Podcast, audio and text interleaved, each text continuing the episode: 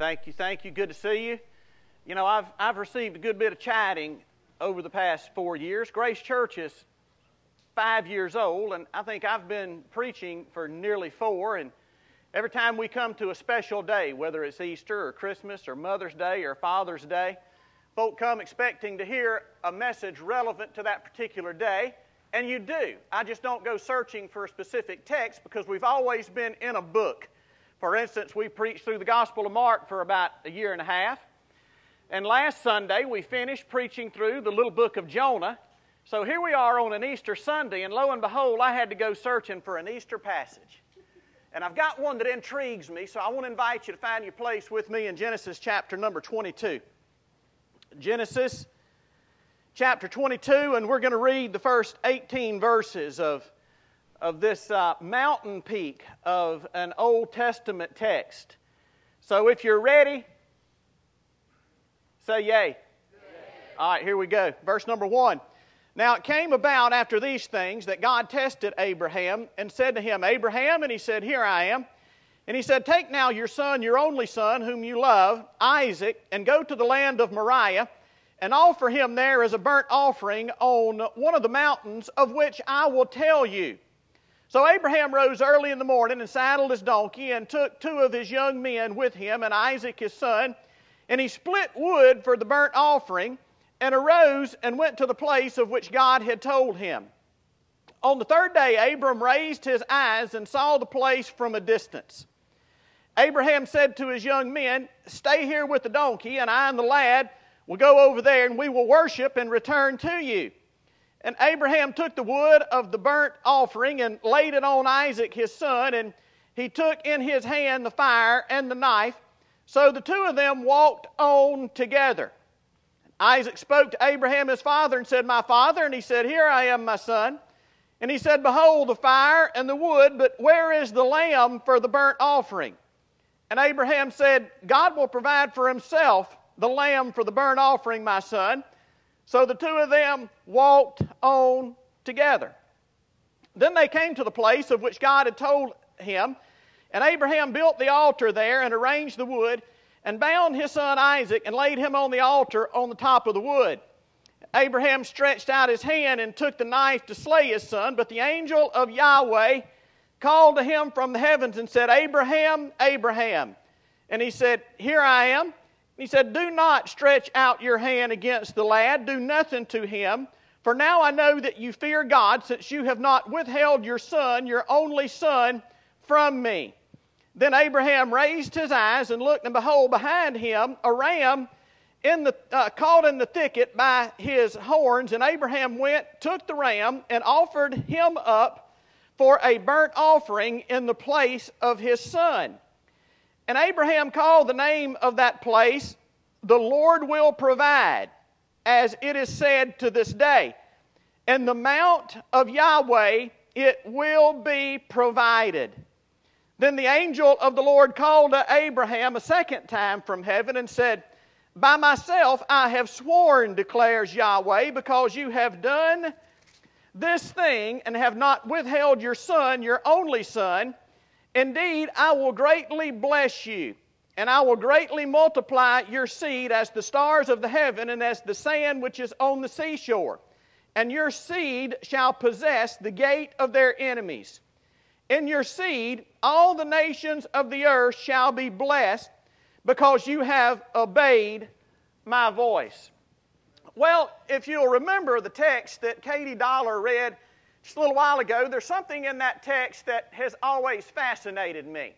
It's verse number 56 of John chapter 8, and here's what it says It says, Your father Abraham rejoiced to see my day.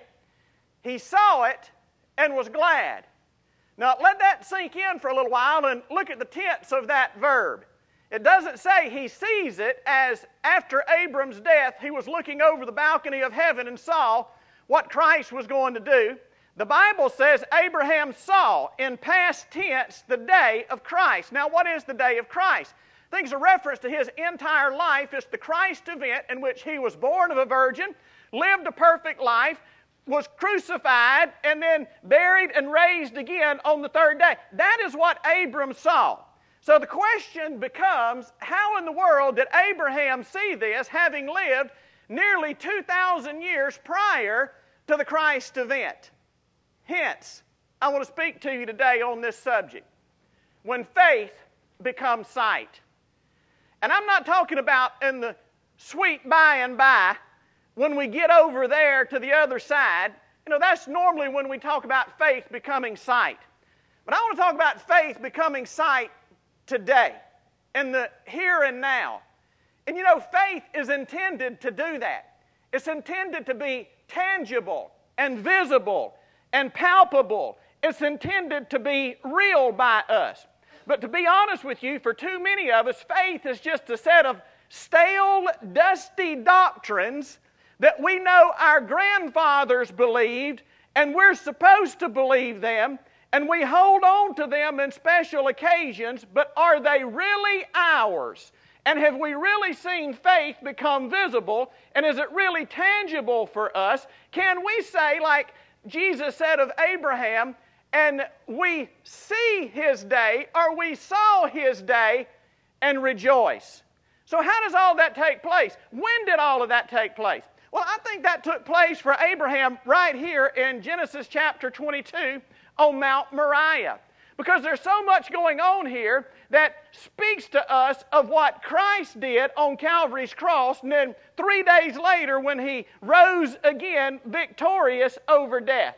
So let's look at this subject or this passage today under the subject of when faith becomes sight.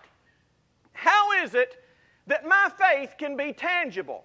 How is it that I can see the fruit of my faith and see what faith points us to on a regular basis? Well, I think this scripture answers the questions. Here we go. Two major things I want to say about this text as it relates to faith becoming sight. Number one, faith becomes sight on the mount of surrendered worship. That's where faith becomes real. That's when faith becomes visible. That's when we see things that we've only up till now heard other people talk about. That's when it really becomes for us personal. Notice this text. It is really a text all about worship. As a matter of fact, we could say that this was God's personal invitation for Abraham to come and worship Him. And do you know ultimately that's what God is looking for from you and from me? It's interesting that Jesus did not say that the Father is searching for people who will be missionaries. He didn't say that. He didn't say that the Father is searching for those who will be preachers or, or those who will, who will surrender their lives and, and do this, that, or the other thing. Here's what Jesus says the Father is searching for in John chapter 4 He's searching for worshipers. And I want to tell you, everything that we do, if it doesn't grow out of worship, then it's really for nothing. Can I say to you that preaching is valueless to me if it's not for me a personal act of worship? And whatever you do will be the same way. But when we get right down to the heart of it, do, do you know that worship at its heart is not singing praises, it's not praying prayers, it's not listening to preaching, but worship at its heart is complete surrender to God. That's what it is. It's complete surrender, even when it doesn't make sense. It's surrender to God. And notice that's what Abram did in this passage. And we're going to look and see why it is that his faith became sight. Oh, and by the way, let me show you the connection in this text, can I? Between John chapter 8, verse number 56 Abram saw my day and he was glad. Look with me in verse number 14 of Genesis chapter 22. Here's my New American Standard. It says, Abraham called the name of the place the Lord, that is the covenant keeping name for God. Yahweh will provide. And there was a proverb developed around this. This became so popular. And here's the proverb as it said to this day In the mount of Yahweh it will be. Now stop right there.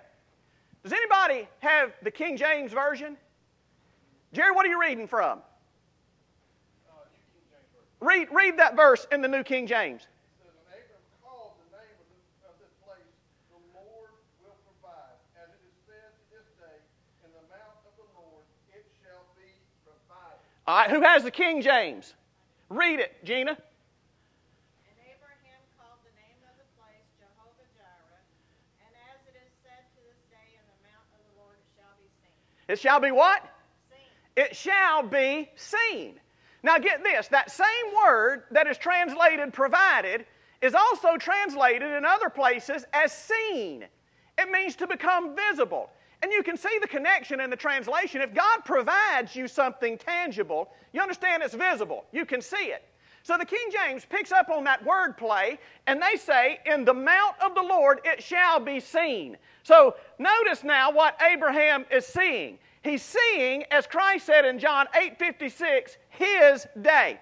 So when does faith become sight for us? I'm telling you, it becomes sight on the mount of total surrender, the mount of surrendered worship unto God. Now, how do you get there is the question. Because my question to you today is are you on that mountain? Or do you know how to get to that mountain? Because there is no GPS fix for it. It's not a physical place, it's probably spiritual. So, how do you get from where you are today to the mount of the Lord where faith becomes sight? Here we go. I think this text tells us to get there, God must occupy the highest place in our lives. He must occupy the highest place. Notice what it was that the text says that God asked Abram to do on the mount. And it says this over and over. Take your son, your only son. Do you see that, see that, that repetition throughout the text? Take your son, your only son, Isaac, and he underscores again, whom you love. So, what's going on here? God is asking Abraham for first place in his life, even above his son. And you know, this is really not a foreign concept. It comes to us in the New Testament. Jesus says, Anyone who comes to me and does not love me more than mother, father, sons, daughters, brothers, and sisters, guess what Jesus says? Cannot be my disciple. If we are going to have faith that is visible and tangible, then, ladies and gentlemen, listen to me. We must give God first place in our life. Now, hear me. Don't get caught up on this thing about God asking Abraham to offer his son, okay? In the process of progressive revelation, Abraham didn't know what we know today, okay? So God challenges him and asks him basically for first place in his life. But let me say this in the historical context of where Abraham was, when Abraham was there, did you know child sacrifice was quite popular among the Canaanites and among the heathen? I mean, that's what they were doing. It was an abomination unto God, but that's what they were doing. So here's what God is saying to Abraham Abraham, why should your devotion to me be any less than the devotion of those heathen to their false gods? And boy, that's where we live today. You see, what God is saying is this if our faith is beco- going to become sight, then we cannot be less devoted to our God than the pagans and heathens of our generation are to their God. Now you say, just how devoted are they? I'm so glad you asked that question. Can I get on a stump for a minute? Brothers and sisters, listen to me.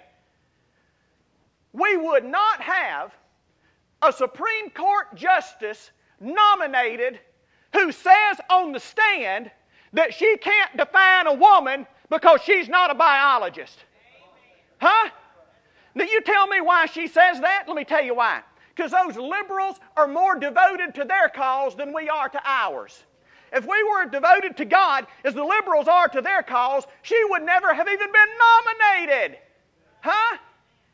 Let me go a little bit farther, can I?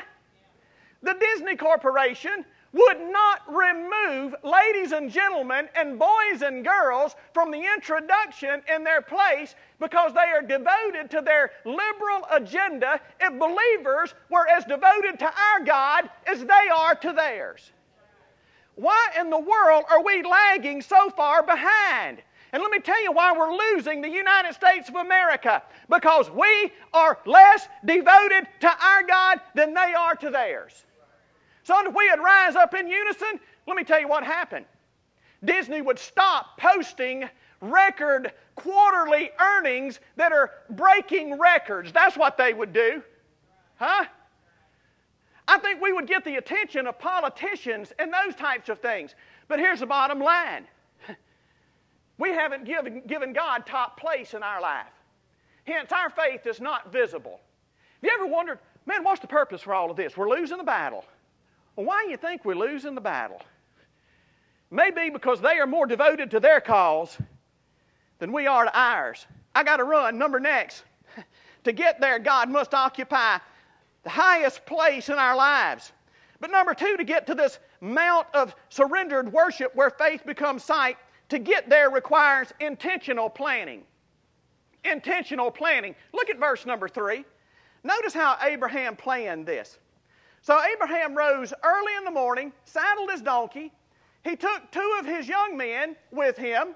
He, he, and Isaac, his son, he split wood for the burnt offering, and he rose and went to the place of which God told him. Do you know how it is you get to the mount of total surrender and worship? Listen, it requires planning.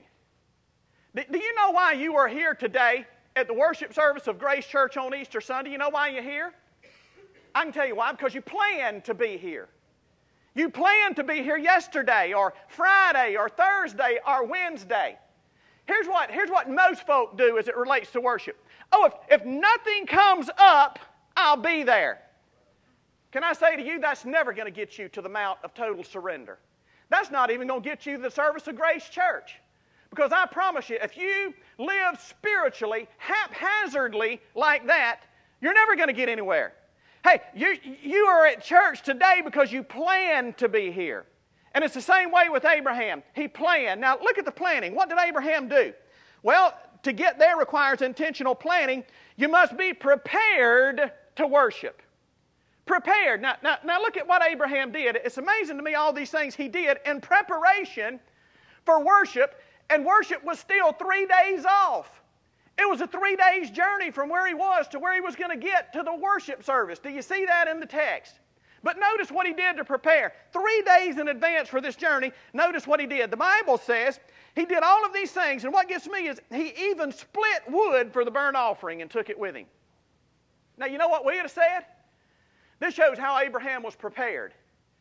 Abraham didn't leave anything to chance like we do. Here's what we would have said. We'd have said, All right, let's go. Certainly there's wood there on that mountain. I'll just find some wood there. No, he wasn't leaving it to chance, huh? He took his own wood with him. Now, let me ask you a question. What, what did you purposefully bring to church with you today to facilitate worship? Did you bring anything? Or just think that you can show up and worship's going to spontaneously happen if you're not prepared? You see, coming to church unprepared coming to church without bringing anything to offer God, and I'm not talking about money, I'm talking about coming and offering God the sacrifice of praise. And God, I praise you for how I saw you work in my life this week. God, I offer for your good pleasure the conversation I had with this guy about Christ today at Waffle House. Bringing something to offer God. Coming to church with nothing to offer is like going hunting and leaving your shotgun. It really is. Or let me give a, a, a feminine analogy. It's like going to the mall and forgetting your credit card.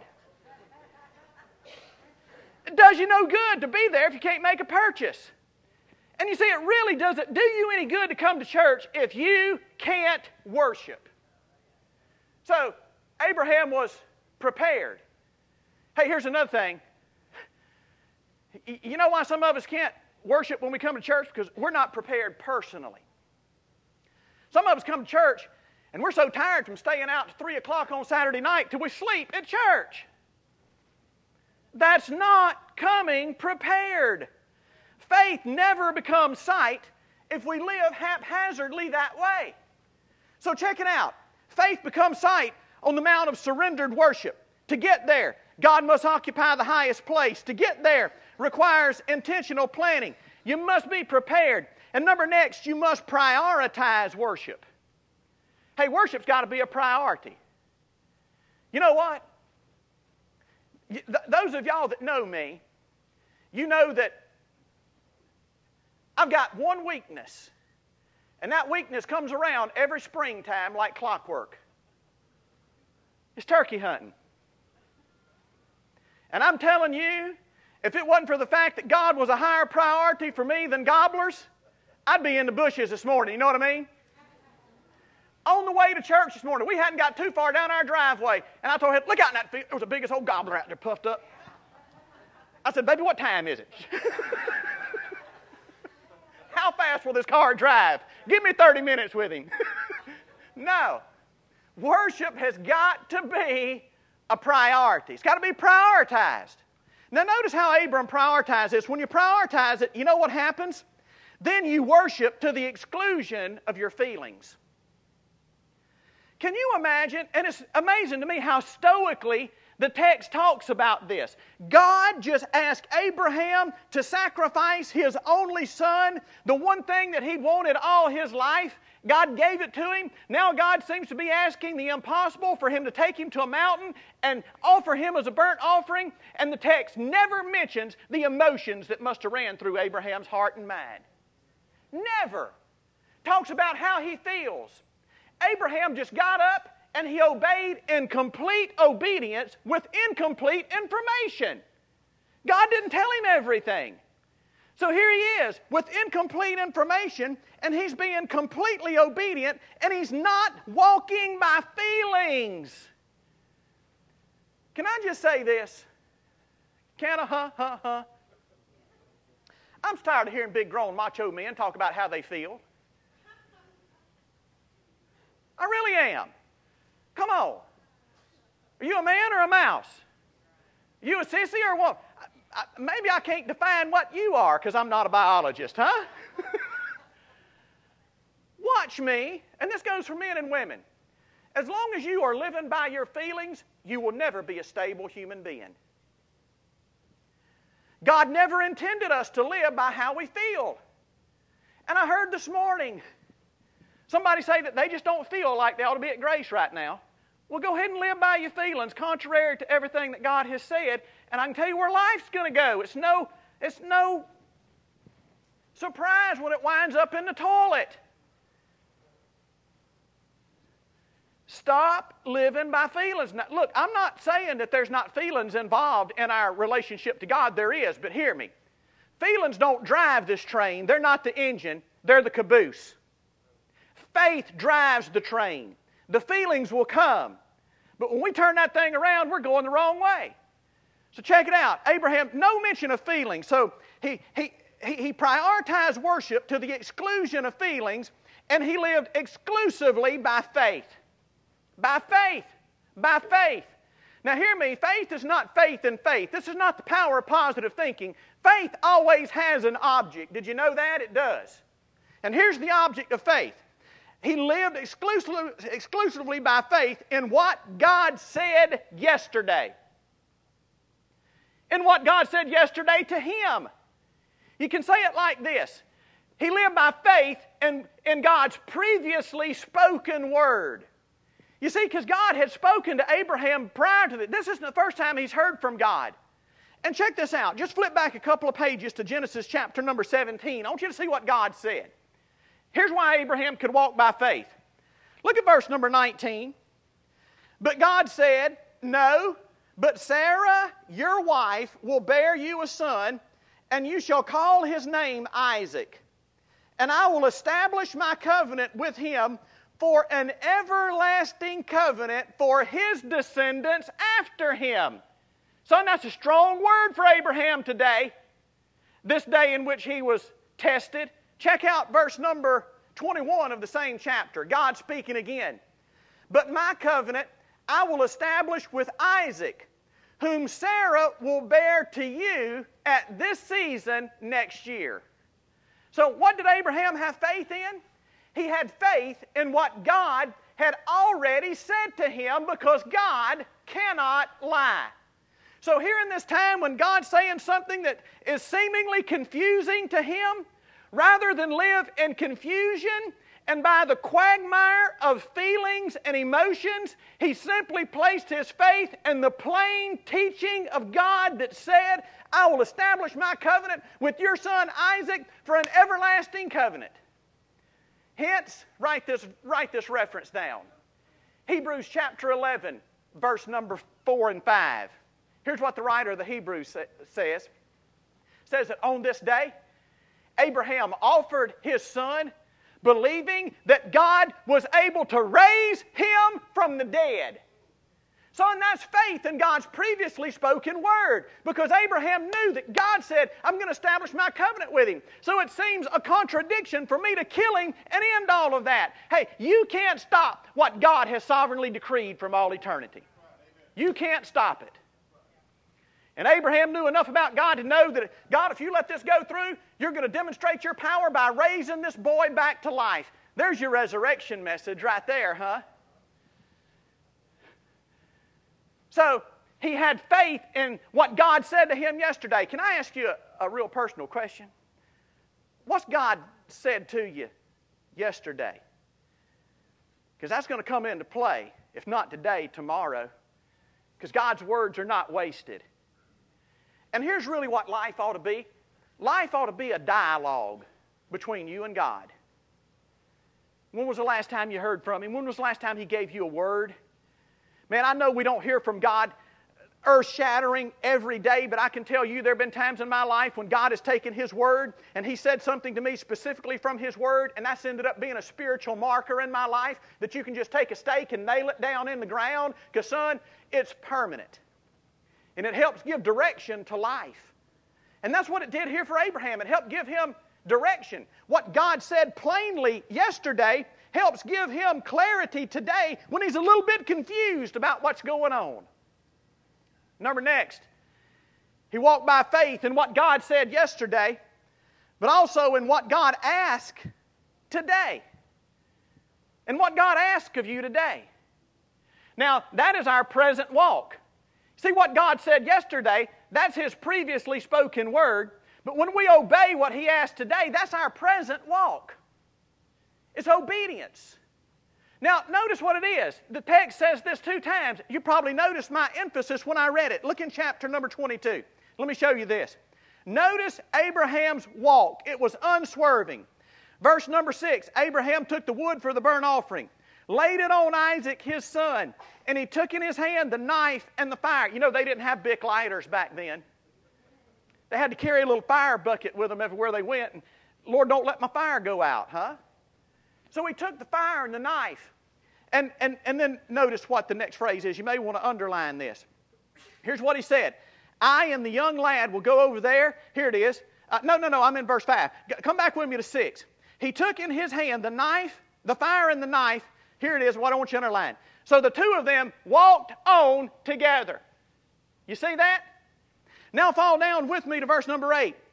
Abraham said, God will provide for himself a lamb for the burnt offering, my son. Here it is again, verbatim. So the two of them walked on together. Friend, listen. You'll never get to the mount of total surrender if you're walking alone. The text is very plain. They walked on together. That's obedience.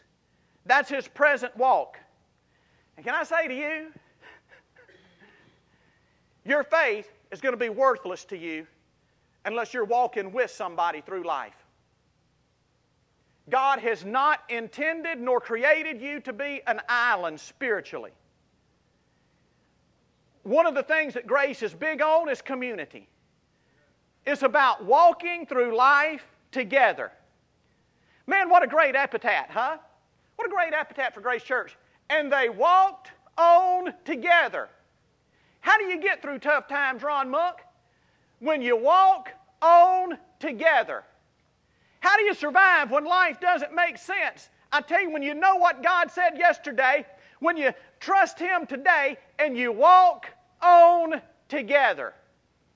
And Abraham said, Son, God will provide. So he walked by faith in what God said yesterday. That's his previously spoken word. He, he walked by faith in what God asked today. That was his faith response, our present walk.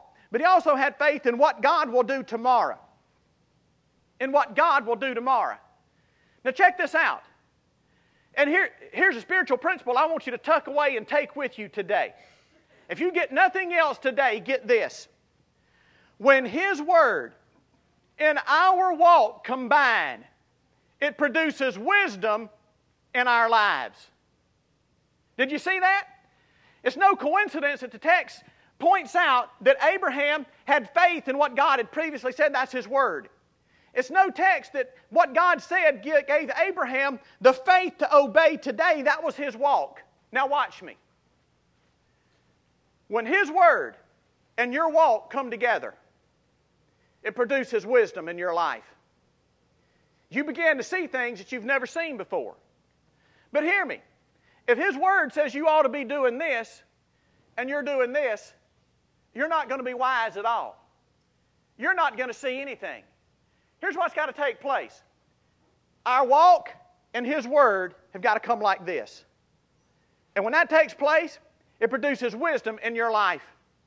And let me show you the wisdom that Abraham had. None of us can predict tomorrow, but I want to tell you something. You can have a pretty good idea based on what God said yesterday, and based on what I'm doing today, I can pretty much tell you what's going to come now, notice what Abraham said. This is what he said, and here's the other important thing. Look at his faith. Tell me this didn't play out in his life. Verse number five Stay here, and I and the lad will go over there, and I will come back here after I've killed him on the mountain. What did he say? He said, We. Who is we?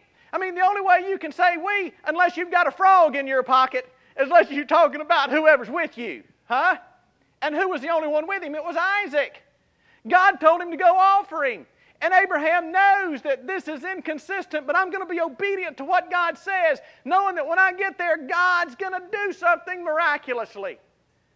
Here's what he said He said, Son, God will provide for himself. God will provide for himself. Do you know that everything God asks of you, He doesn't ask you to pull it up out of your own resources and do it for Him or give it to Him? Everything that He asks of you, He's already provided. He's provided it because it's for Him, it's not for you. He'll provide for Himself. And here He is, Abraham, because his walk is combining with God's Word and it produces wisdom in his life. And now he has insight to know whatever takes place here, God's going to provide. And boy, did God ever provide. Look what happened. Verse number 13. Abraham raised his eyes. Look, they're looking for a lamb. They're looking for a lamb, remember. And notice what happens. Abraham raised his eyes and looked, and behold, a ram. A ram caught in the thicket by the horns, and Abraham went and took him and offered him up a burnt offering in the place of his son. Son, does that sound eerily familiar? You know, it's amazing. You know, Heather and I spent seven or eight years living in Brazil, working with the quilombolas, they're non literate people. They don't read, so we can't go in there with a Bible. So we go in there and we tell Bible stories. We start Genesis chapter number one because you can't go and start in the gospel with people who have no background to it. They've never even seen a Bible, never even heard the name of Jesus. So we start in Genesis chapter 1 and we hit mountain peak text. This is one of the texts we tell the Bible story to to our quilombolas. And it's amazing to me, in a Quilombo village, we'll tell this story. We move on through the New Testament. Then we get to the Gospels, the birth of Jesus, the life of Jesus. We get to the death, the crucifixion of Jesus, and you know what they do? Automatically, those Quilombolas make the connection. They say, wait a minute. This is exactly a picture of what God did with Abraham on Mount Moriah and Isaac. The only exception is God didn't spare his son, He offered him up for you and for me. By the way, the lamb doesn't appear until about 2,000 later, years later after this text. When John the Baptist is standing waist deep in the Jordan River baptizing folk, and he looks and sees his first cousin Jesus coming down the hill. And John says, Behold, the Lamb of God, which takes away the sin of the world. Check it out. Man of faith is going to become sight. It requires that we get to the mount of surrendered worship. Here's the second thing, and I'm done. When faith does become sight, when faith does become str- sight, we are strong witnesses. Hey, you know what God will make out of your life when faith becomes sight? When you begin seeing God provide things? Here's what you do. you know, when it doesn't make sense, when it looks like the path God has you on is leading you to a cliff and there's nothing there but a waterfall, you know what you do? You keep walking. And before you get there, God will build a bridge. I can't tell you how many times it looked like in the course of ministry, being missionaries and being pastors, it looked like our walk for Heather and I was leading us to a dead end or to a cliff, and we didn't know what else to do but just keep walking, and we get there, we find God's already built a bridge. And you know what that does?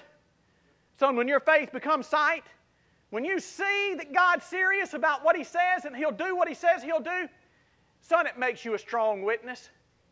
Makes you so much stronger uh, there's a friend of mine that says a man who has an experience is never at the mercy of a man who has an argument. Folk can argue all they want to. But, son, I've seen God come through too many times for you to tell me that it ain't real. Now, watch. Watch how Abraham was a strong witness. Why was he a strong witness? Well, because he saw God provide. God provided a ram. And can I say this to you? Here's why Abraham was a strong witness. Up until Genesis 22 in Abraham's life, it's one episode after another, one debacle, one three ring circus after another. Do you remember? Oh, he goes down to Egypt. He tells the king that Sarah is his wife to save his own neck. He, he uh, sis, excuse me, sister, thank you. Uh, thank you for keeping me straight. When I see confused looks on people's face, I know I just made a mistake. Thank you for telling me, sister. He, he gave his wife to the king, saying, It's my sister. He goes down to Egypt to escape a famine. He does all kind of stuff. But, but look at this. After this experience right here, there is no more foolishness in Abraham's life. When his faith became sight, when on the mount he saw it, he's transformed. He's a different man. There's no more craziness. There's no more foolishness. There's no more acting like an idiot. He has been transformed and he's a different man. Why? Because his faith became sight on that mountain. Number next, why are you a strong witness? Because you've seen God provide. Number two, because his promises become personal. Notice what God did after Abraham did this. Look what he did in verse 17 and 18 he specifically spoke to Abraham and gave him this promise. And I want to tell you, God's word became personal for Abraham that day. He didn't worry anymore about Isaac. Didn't worry anymore. I mean, can you imagine how Abraham must have been a worry wart? I mean, I, I had a grandma, and she was just, bless her heart, she was ate up with worry. And when Heather and I had our first son about 180 years ago, and I'd take him because that was before God called me to preach, and I'd go get him on a bulldozer or something, my 75 year old grandma would be running beside that bulldozer telling me everything that could happen to that kid while he was on that bulldozer. I bet that's kind of the way Abraham and Sarah was with Isaac. He was their prized child. Abraham, don't let that youngin' run through that herd of camels, they'll kick his brains out. I mean, just worried about every little thing he did. But, son, after this, after God gave him a personal word, no, again, it's in Isaac whom I'm going to establish this everlasting covenant. Isaac was never more Abraham's than after God gave him back to him. Isn't that cool? Now he knows, and there's no more worrying. Number next, and I'm done. Son, you want to be a transformed, strong witness? Well, you'll do that when you've seen God provide when your word, when His word and your walk combine to produce wisdom, you'll see God provide. His promises become personal, and Abram's heart was purified. You can say it because our heart is purified. You know where your heart's purified? On the mount of surrendered worship. Because here's what God asked God asked Abraham to give him that thing that had become an idol in his own life Isaac. I want you to give him to me. I'm going to occupy top place. And when Abraham did that, you know what? God stopped him because here's the principle write this down. God is not so much interested in the object that is offered as He is in the heart of the one who is offering it. Let me say it again. God is not as interested in the object that is offered as He is in the heart of the offerer. You see, it was all about Abram's heart. It wasn't about killing Isaac. It was about Abram's heart. And Abram just put an idol of his. Isaac had probably eased God out of the top spot in Abram's life, and that happens today with so many parents. They pray for kids and pray for kids, and when God gives them kids, the kids are the very thing that keep them away from God. It's amazing how kids can become an idol in our life. And when Abraham's heart was purified, look what God did. He gave him Isaac back. God is not as much interested in the object that is offered as He is in the heart of the offerer. That means you can bring and put a check in the offering plate for $1 million today, and if your heart's not right with God, it didn't mean a thing spiritually.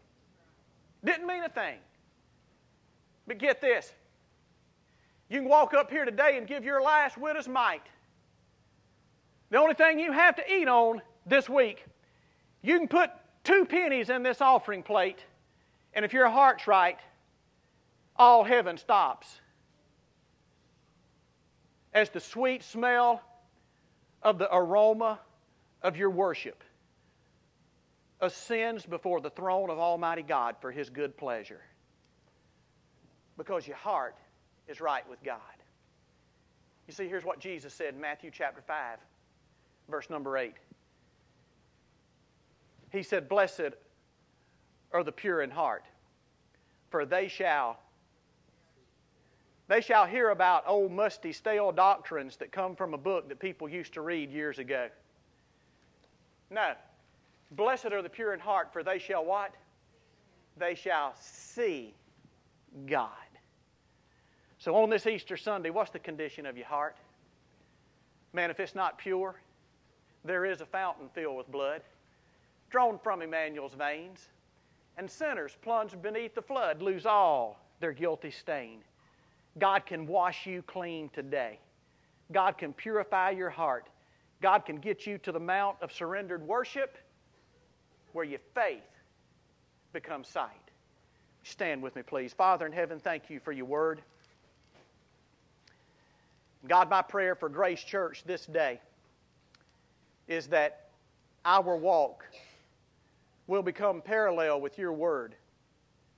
So, God, that you can produce wisdom in us and so that our faith becomes sight. I pray today that you allow somebody to see it. Allow that person who's said for the past six months, I just don't see the reason in doing all of this. God, today, could you make it visible to them through the purification of their heart? May their faith become sight. Transform them as you did Abraham so there's no more foolishness, only straight talking and straight walking. So I pray for those who are here today that need to have the blood of Christ applied to their heart. God, today would you give them the faith to understand that what Christ did on Calvary's cross is all it takes. And I pray, God, with simple faith, that you'll do a work in their heart that makes faith become visible. So I pray for those, Lord, that need to respond to you today in this closing moment of worship. God, give the faith for your honor and glory. And I pray it in Jesus' name. Dr. John Wilson standing up here on one side, Colin Dollars on the other. If God said something to you today, if He's spoken a word and you need to walk in obedience to that word, come find one of these men. Let them pray with you whatever God said today in Jesus' name. When your walk combines with His Word, it'll make you wise. It calls your faith to become sight.